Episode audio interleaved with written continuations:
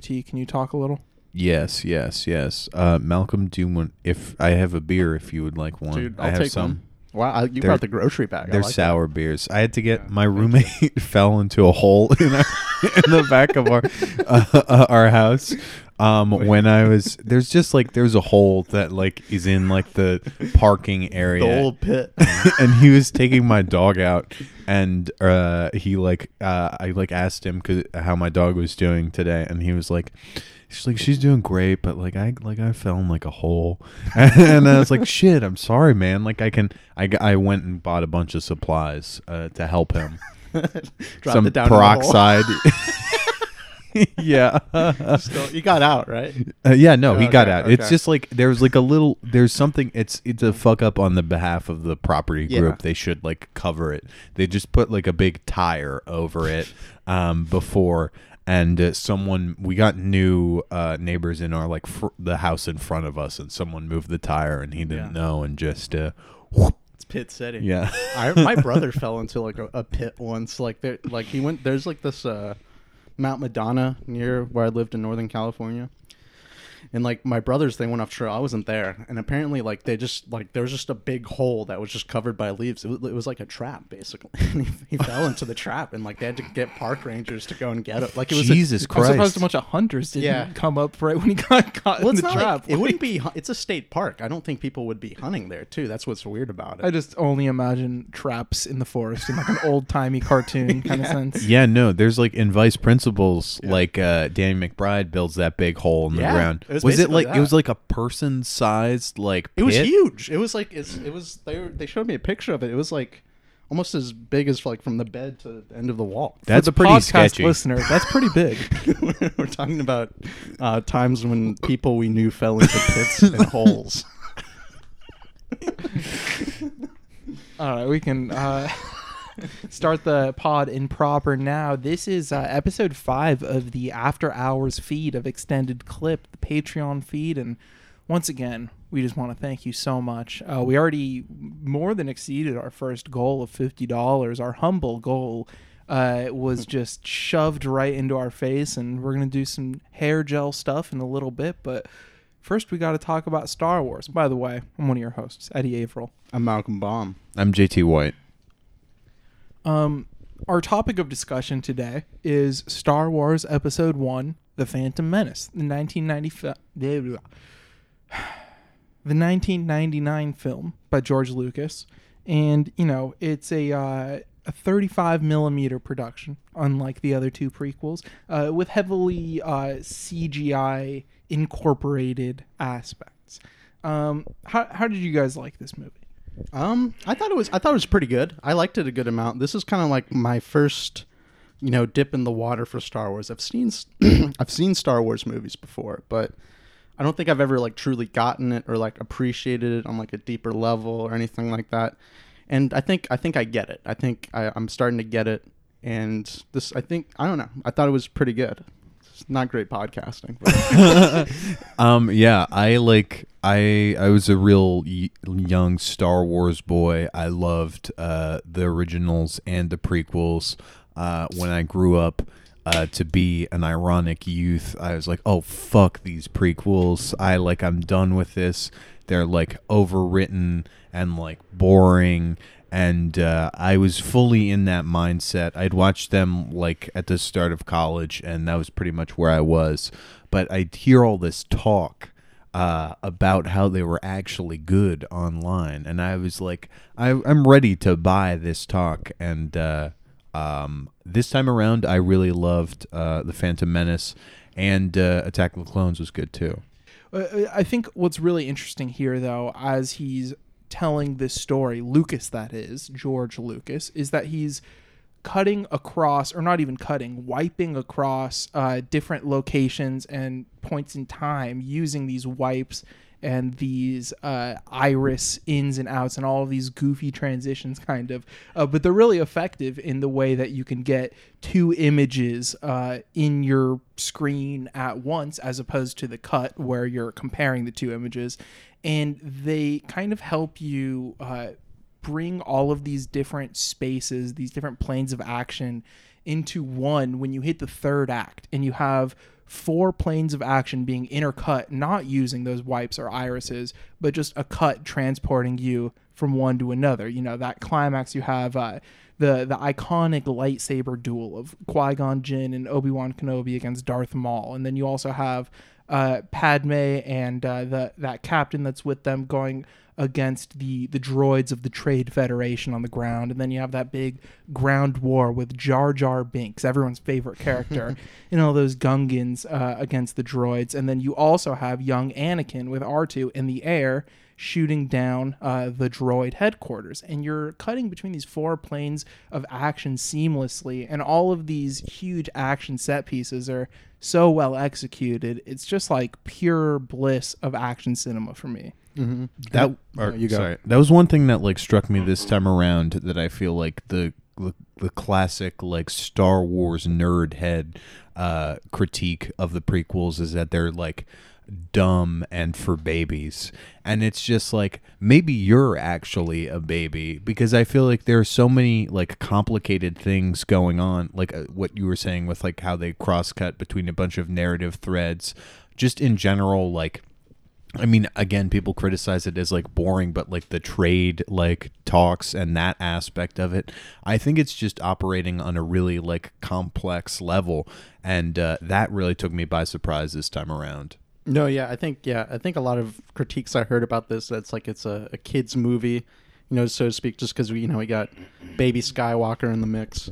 But yeah, there's there's a lot of complexity in how like storylines are weaved, and I've like I really admire the wipes, and I feel like you know in addition to you know being like a creative way to you know double the image, it is like uh they're like almost periods for a lot of scenes, and then you know without them when when they're taken away, the just the how everything is like sewed together is just so so much more apparent, and I, I feel like the I was definitely I liked um I keep wanting to call it Clone Wars. Attack of the Attack of the Clones. I did like Attack of the Clones better, just because I feel like there is a lot of exposition in this movie. But um, I don't know. I enjoyed it for the most part. And the two big set pieces that people always talk about. I've heard so much about the pod racing set piece and uh, the lightsaber fight at the end, and those definitely deliver in big Yeah. ways. I would say. I mean, the pod racing is incredible, but just on a formal level here, like George Lucas is using the scope frame in the way that wasn't used in the first three of the trilogy. You know, like he is such a master of the frame at all times, even when he's accounting for, you know, CG uh, being laid on top of it. You have some great CG creatures in here, whether or not they're based in ethnic stereotypes, uh, such as Watto, who floats about. Uh, and, you know, I don't need to repeat my identity over and over, but I, I see a lot of myself in Watto. Watto's just an honest guy trying to make an honest buck and you know hard times. I don't see Yeah. the critique of him. You know. no, that's one of my favorite things in all of the prequels is that Jedi mind tricks do not work on Watto, only money. Uh, but like all of the action, the editing is so precise, and like the soundscapes are so inventive in these different types of you know crashing and uh, uh, lightsaber hitting sounds and like uh, the sounds of the different speeders and blasters going off is just such a rich soundscape. I, I definitely recommend bumping this one loud or even going with the over ear headphones as I did. Oh yeah, we just recently in my living room, uh, one of my roommates, uh, his parents moved, and he brought back an impressive new setup, and we cranked the fucking bass, and like for the pod racing scene, oh my god, it made all the difference, and just like there are some moments like how he uses sound where it's like one thing that struck me in particular was the last little bit um where Sebulba is like like uh his like pod is destroyed and there's that just little bit of silence like thrown in there in the mix of this like crazy chaotic Yeah. race Sebulba, by the way, he always wins. Uh, one of my favorite characters. I mean, the Phantom Menace just has so many like fun alien creatures that are introduced for uh, you know the purpose of just uh, getting to know the all these planets a little better. You know, uh, Sebulba is just. ah, God, I don't know. I just feel like Sebulba sometimes. That's all I have to say about that. no, yeah, the the vast amount of characters, you know, as a Star Wars novice, is something that is like I knew was always there, but actually, I actually felt impressed by it this time around. I wasn't, I wasn't intimidated by the lore or the sci-fi ness of it, which I, I tend to be with a lot of other movies like this. Yeah, and you have kind of a mix of CG characters and the classic uh, Muppets, if you will, you know. Yeah. And uh, I, I think that mix is really important. Even though I, I love when it goes full digital with the latter 2 Mm-hmm. I think this one is a interesting like cross section between film and digital. No, definitely. I think my roommate said this was the first movie to be edited on a computer. I don't know if that's true. We're gonna have to. I could, I could see it. Yeah, and like I think yeah, it is. It is interesting, kind of to see some of the warm film textures intermixed with like these CGI characters, and it's definitely like a a tale of things to come. Yeah. You know, with the the Clone Wars, Attack of the Clones. I mean, with the characters, and I mean, us being a lore hating podcast, I mean, I think the beauty of uh, Star Wars and like the prequels in general, why people connect to it is because they'll like see eccentric looking critters where it's just like, in order to get the narrative and to enjoy the movie, you don't need to like understand the background of any of the characters at all but like there will be just like obsessive nerds that will latch on to one particular thing and be like oh actually this this character that's in a frame of this movie he Yeah, has yeah. like a 300 page backstory and it's just because the worlds feel so lived in that there's that room there for losers Yeah. uh, to draw out and like Yeah. make that lore themselves More more roommate talk. He said he also read a theory that uh, Jar Jar Binks is the Phantom Menace. Oh yeah, there's a lot of Jar Jar Binks uh, conspiracy conspiracy theories around the web that he's a Sith Lord and such like that. I don't need to get into that Yeah. nonsense. You know, there's enough in these movies uh, Yeah. to go off of. I mean, that pod racing sequence is incredible. My only critique of this movie, the only reason it's not a five out of five, is that uh, maybe the the Greg Proops character could have been taken out of there, maybe replaced with like Kelsey Grammer or something like that to announce the pod race. Oh, that, okay, that's who that was. Yeah, it was Greg Proops announcing the podcast, the pod race rather.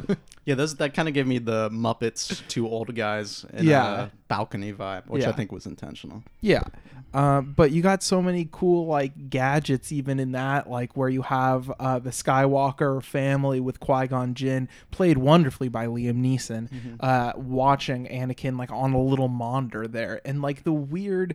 Uh, you know, place in time within this universe has always fascinated me, you know, because it's like it looks like a period thing. It looks like a David Lean epic or something like that. But they also have all of these futuristic gadgets and gizmos, you know, and that's been there from the start. But it's always been fascinating to me, and I think this film pulls that off really wonderfully. No, yeah, I mean, I think a lot of it is kind of like you could see it almost as like the the transfer, almost kind of like the the slow uh, creeping towards digital rather than film, Yeah. and like, I mean, even like some of the landscapes here, you do- you do get like a David Lean epic feel to them, but some of them I'm like, that looks like the Windows ninety seven background, Yeah. or something like that. no, Which like, exactly. that that green field where the Gungans have the fight, uh, very digitally affected, definitely looks like that Windows background. No, yeah, and I but I, I like it, and I like the clash within this movie, and I think that's Yeah. what kind of sets it apart from like I don't know a generic blockbuster. I think all of those contradictions like add to complexity that like I don't know it, you miss as like a kid, and that if you're gonna have a very reductive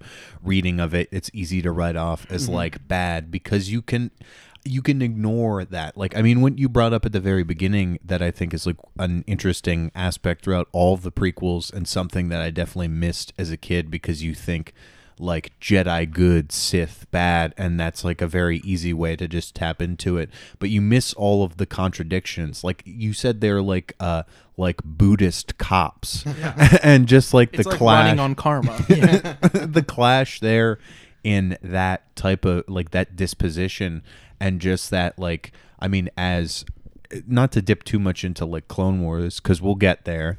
Um, but like you see the like I don't know they're not they're fucking up a lot yeah, these I Jedi. mean, even the the thread of like defending the Republic from like the Trade Federation taking over, uh, you know, with tariffs or whatever, is like an immediate contradiction, especially if you know what's happening going forward. You know, like this whole one of these planes of action is to you know renegotiate with the tariff uh, to honor the republic, which they don't realize is being controlled. Uh, you know, you find out in the next movie more clearly who's controlling it, and it's just like this thing where uh, I think from the get go here, uh, Lucas is playing with a much more gray morality than the original uh, trilogy. Yeah, yeah. You know, abandon. Even though there is a lot of hero's journey within these Yeah. movies. kind Oh of- no, yeah. totally. And Yeah. I think that there is one aspect of Hero's journey in this movie that is like so much better than Mm-hmm. it has any right to be because like the annoying Hero's journey thing that I uh I'm constantly uh, just like laughing at in movies is the the reluctant hero, you know, Mhm. like right before the first act break when they're like, I, I can't do this, and then they're like, No, you gotta save the world, no shit, you know. Uh, even the original Star Wars is like, kind it kind of falls into that. This one though, I don't know, man. Like Anakin, you know, he wants to be a Jedi, he wants to go with, and then he just has that moment of realizing that his mom is still going to be a slave on this planet, and he's so reluctant because of that. And she, you know, it tells him to go anyway, and just knowing that because he goes, she's going to die at the hands of the Tusken Raiders, and like the whole trajectory of the three uh, film series, you know, changes in that moment pretty much. And so I think there's a lot more uh, weight behind each of these things that feel like more of like signposts of storytelling than actual plot points, you know? No, yeah, I think the details are much richer than what you'd find in you know average average fare. Mm-hmm. And I think I think the episodic nature of it also helps to in to get into like these kind of small details that Yeah. Lucas is definitely interested in. And I think that's also accomplishment in itself that he's kind of created this series with such a great scope where he just gets to kind of explore his filmmaking interests Yeah. and you know just kind of be creative like beyond like him messing with digital technology or even kind of like the structure like the way he even shoots it is like very creative. I, i'd find more than like people would give him credit for. Like there's a lot of a lot of distance in like these fight scenes that allow the frame to get used up Mhm. and stuff like that. And a lot of like um i don't know just messing with like pov that i thought was very Yeah. effective Yeah, there's only one like true point of view shot in this film, and it's from C3PO's perspective Yeah. saying goodbye to Anakin at that moment right after I described earlier, you know? Mhm. And then there's a lot of like faux POV shots Yeah. that feel like it's going to be, and then that character walks into frame almost. And he's playing with the edges of frame a lot too, which is like something I got made fun of on Twitter for defending like his full use of the frame. Like, because here's the thing these movies are on TV all the time. They're always cropped to standard widescreen, you know? And uh, I, I was saying something about that, and someone said, like, oh, too bad George Lucas hid all the good stuff on the edges of the frame or something like that. It's like, oh, okay, I guess you like cropped movies then. But Yeah. whatever, that's that's in the past. I don't even remember who that was. you know i mean even like the way the like the way he transitions a lot like a ship you know flying Yeah. across the screen i mean it's just a very simple example of just how he's always using the Yeah. full screen Um, also, I think that the uh, like the scene where Darth Maul rolls up on them on Tatooine on that like uh like moped floating thing Yeah. is fucking sick. All Yeah. of the vehicles in this are so cool. Mm. I mean, it goes further in episode 2, but I think George Lucas is like old boomer car obsession uh helps this series so much because all of the vehicles are so like he puts so much detail into them and the sounds they make and everything. Like the pod race you know when when the car uh, the pods rather are you know coming toward and away from the camera and you get that doppler effect on the engine you see how much like attention is put into just the sounds of these pods and the pods have such flimsy floppy kind of weird physics because of that system where it's like a pod and you know two like engine blocks usually floating on like a rope away from the person operating it so like the way that they move through space and turn is like endlessly fascinating to me and uh, yeah, I saw this movie like five times in theaters. Apparently, I'm, I'm too. I was too young to remember, but my dad tells me he made me take me to it. He made, I made him uh, take me to it like five times while I was in theater. So I guess it meant a lot to me as a kid. I do not remember that. But, Yeah, I don't think I ever saw this as a kid, but um, I think my uncle or one of my relatives bought me a Jar Jar Binks Halloween costume, and I was Jar Jar for Halloween. hell yeah yeah jar jar's like not too bad like honestly he's just uh Yeah. I like I like the crinkling. oh yeah, Yeah, sorry, I had that's to good. open up some cough drops on mic here. As you can tell, I'm getting quite hoarse on the pod before we even go into our main feed episode. The warm ups. Yeah. No, y- but like accusations of racism, I don't know. I think I think I, s- I get what Lucas is trying to do here, right? I mean, like it's it is like trying to create like um it's uh what do you call it? It's universalization rather Yeah. than globalization. so yeah, no. I mean, Yeah. I, I joked when I made this comparison, but it is kind of similar to Speed Racer, what the Wachowskis were doing there with the international like commentators and stuff. Mm-hmm. Yeah. very broad ethnic stereotypes, you know, and like this, these alien creatures are kind of based in broad ethnic stereotypes, some of them at least. But it's like, what do you want all these aliens to sound like white guys? yeah. And I mean, I- that's the, what makes them distinct. And I think like the fan backlash to a lot of the like I mean not even just the racism but like the like I don't know the child actor I I don't think he was in anything afterwards the actor who Wow. played Jar Jar he was like suicidal Damn. um because Shout out Ahmed Best. yeah, and just like fucked up because like people hated this character that he had to do a lot of like really like Yeah. complicated work for Yeah, I mean, I think this people's reaction to this really does kind of flummox me, especially now that I've actually seen it. I've kind of always thought it's probably not as bad as people say because people really do have a lot of ire for this movie, and I'm, I guess I'm trying to wonder why. I guess maybe like the original Star Wars series is like a big nostalgia point. A lot of people remember that as like some of the greatest blockbusters, and here you have something you know completely new, new techniques, new approaches at a subject and people get mad at it. But it is I, I mean still to this day i think people really hate this movie. And i i don't know why because i could see maybe even just not liking it. There's parts of it that i don't like that i kind of check out during but it's just like what i guess i don't know maybe it's, it was so popular at the moment that it just inspired hate i don't know Yeah. I don't know. I guess so. I mean, it, it was a big cultural touchstone. Mhm. There were, you know, a lot of uh, uh, promotional items, you know, vending Pepsi vending machines that had Anakin with the pod racing gear on on them. That I remember Sure. that. That was very sick. does that mean we're going to reclaim marvel movies in 20 years I hope not. yeah, I really hope not. not to i mean not to give the comparison but you know it, it, you know I know what a good movie looks like, though. true exactly exactly Um, yeah, I don't know. Jesus, I gotta suck on this a little. of course A cough my drop, cock folks. that is of course You heard the wrinkling. It was the king size bag of Halls menthol. When you edit this, can you add like a zipper effect and then like a plop when my dick comes out?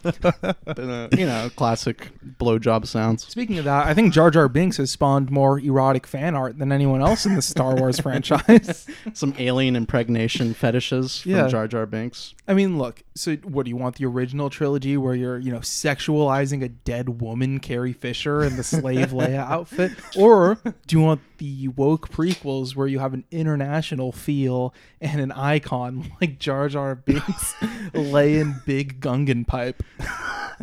Oh yeah, Jar Jar is like stupid hung for sure. Oh, like yeah. it's just he mm-hmm. doesn't he I've doesn't even seen know how lucky he has it. I've never seen a Jar Jar deviant art that didn't have like a three foot dick. Yeah, I mean, it, maybe it seems like he doesn't know what he's doing, but he's literally led by the like the density of his own penis, and it kind of just leads him throughout life, like as like a magnetic force. That's the true force having a big cock. I love the dude that's like Jar Jar's boss who like uh, gives him his sentence. it's just like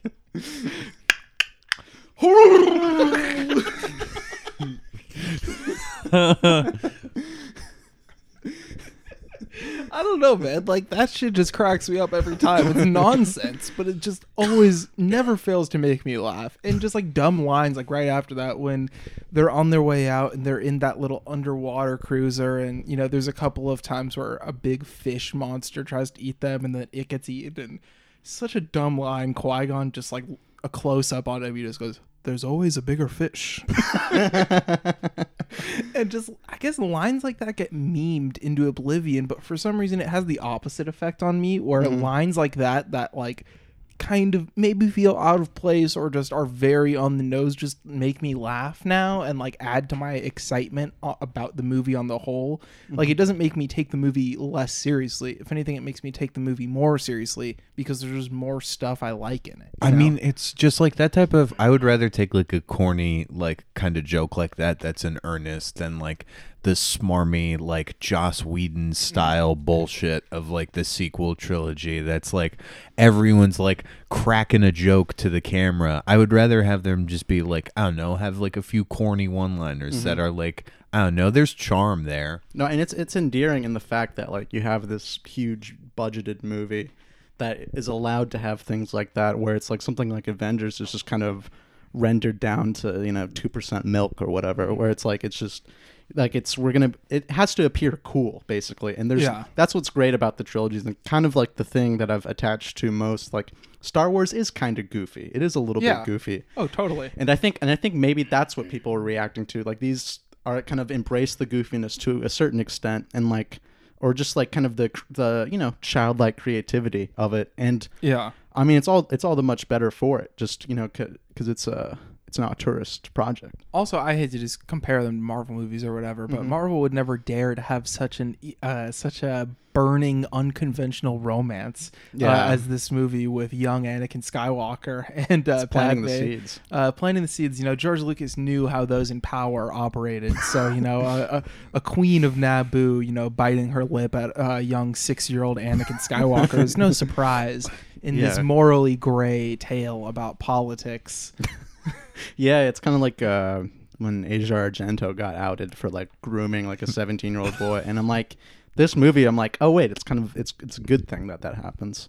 I don't know if I. wait a second. Wait a second. It's like it- that's it an could- it could- interesting read. It could be great. It could be great. It could breed greatness. I meant to say it as shining a light on the negative aspects of you know tho- those who uh, create uh, or th- those who make the world function. Those in great power, such as queens and uh, Jedi. Yeah. Well, I mean, I think the second one proves you wrong. It's a beautiful thing. well, that's the thing, you know. If, if George Lucas was telling us anything with this prequel trilogy, it's that the heart wants what it wants. Exactly. You can't deny it. That's and that's what we're taking away from the Phantom Menace. And maybe that's what people disliked about it too. And I gotta disagree Yeah. them about that. Well, I mean, people definitely didn't like that about Attack of the Clones. We'll get to that, but like people hate that romance, which I Mhm. love. It's like Oh, so yeah. dumb and like uh, sentimental and like sincere. Mm-hmm. Uh, I I don't know. I We'll mean, get to it. in terms of that like sincerity, I think that's something that like because people hated the performance of like Kid Anakin and just like him as a character, but that was something I thought was really charming this time around because it's like he I- I don't know you kind of get uh what Qui Gon sees there Yeah. where it's like this is a very very weird kid that's way too confident and like way too well spoken and it's just like all that stuff like makes him stick out and like makes him it, it, you really buy how sensational and how promising he is as a young boy I mean, he's a, like a six year old who built the fastest pod in the galaxy. yeah He's a young hustler. he's on his rinse or his uh, hustle, rinse, repeat game. uh, yeah, I mean, like uh, Qui Gon Jinn. Also, I mean, I already said it before, but Liam Neeson. I think that's one of my favorite performances in the entire six film series. Here, uh, he just has such a like comforting presence of like bringing you back to a nostalgic place but also guiding you through new territories that might seem strange kind of Yeah. and uh, i think his death at the end like is like a you know handing you off to the next two films where lucas is taking it into overdrive into futuristic mode going full digital leaving behind people like liam neeson. Yeah, there's kind of like a reserve to him too, Neeson, you know, in his calmness, where it's like he, he obviously knows more than he's gonna tell, you know, this fucking kid. You know, Yeah. he knows the the the horror of it all that's going on in the Star Wars universe. Uh, yeah, and we said the wipes earlier. There's more wipes in this film than in any other Star Wars movie. I have, if you go to my letterboxd uh, for this film, you'll see a review that links to a tweet of a video. I know it's a lot of process, a lot of steps there, but I did compile every uh, wipe midway through. Uh, there are 57 wipe and Wow. iris transitions uh, in this film, and I had to accompany it to, uh, or by the um, the final song that plays in this film. Uh, the I think it's called like it, like Augie's Imperial March is what it's called, Yeah. which is a great title. Uh, one of my favorite songs ever is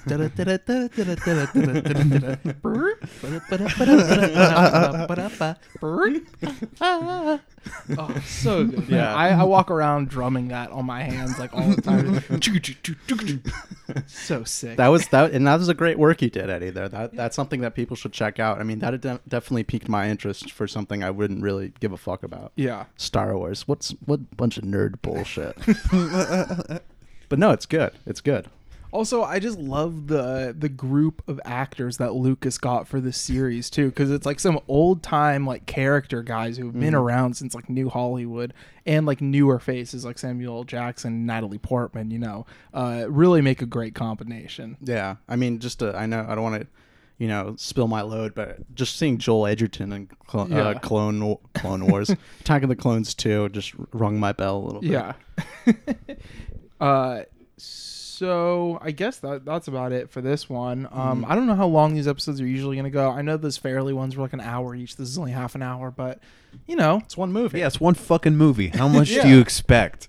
come on, this is good. this is good enough. okay. So I had I I I said I wasn't going to do this on podcast, but since we're short on time, and this will only take ten seconds anyway. Um, so I was thinking, I, I thought about this character earlier who's like a yeah, I like this. He's like a like a late fifties, early sixties French auteurist critic, like Left Bank or Cahiers du Cinema, either one.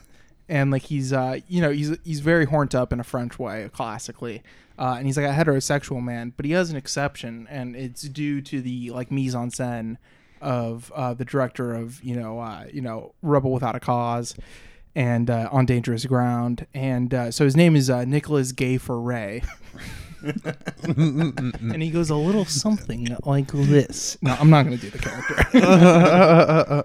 This, you know, you could fill in the blank. I want to fuck Nicholas Ray. yeah, yeah. It's, I mean, that was more great- Dracula. Yeah, yeah. I was like, I don't know why I went into a Dracula there, but yeah, yeah. that's Uh, how I see French vampiric. Yeah.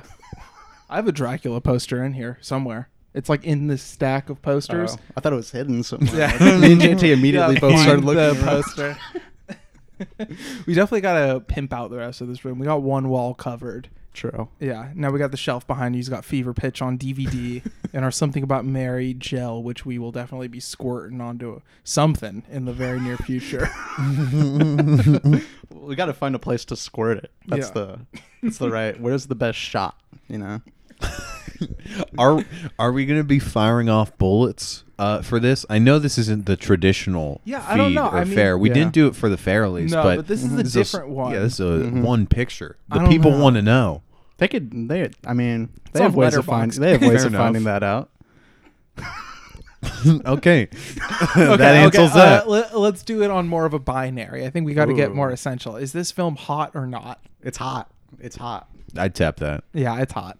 That's good. Yeah, maybe. Yeah, we gotta go like Ebert Roeper, like one thumb or two thumbs. Oh, okay. Let's. So one thumb is Oh, so bad. there's- it's like a four or point no scale. thumbs, or no thumbs. I guess that is a It's four point it's a scale. three-point. It's two, one, zero, one, two.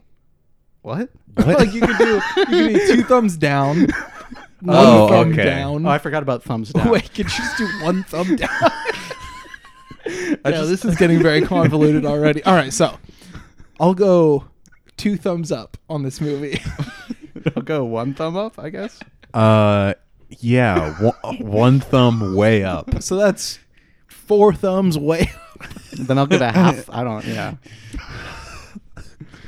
It's fun finding out new systems, new ways to do things, just like George Lucas did with these movies. It's called numerology. Okay. numerology. People love etymology, but where do numbers come from? Yeah. Um, if you're in the Discord listening to this, thinking, why am I still listening to this pod? fire off a message right now saying, I love Star Wars Episode 1 The Phantom Menace.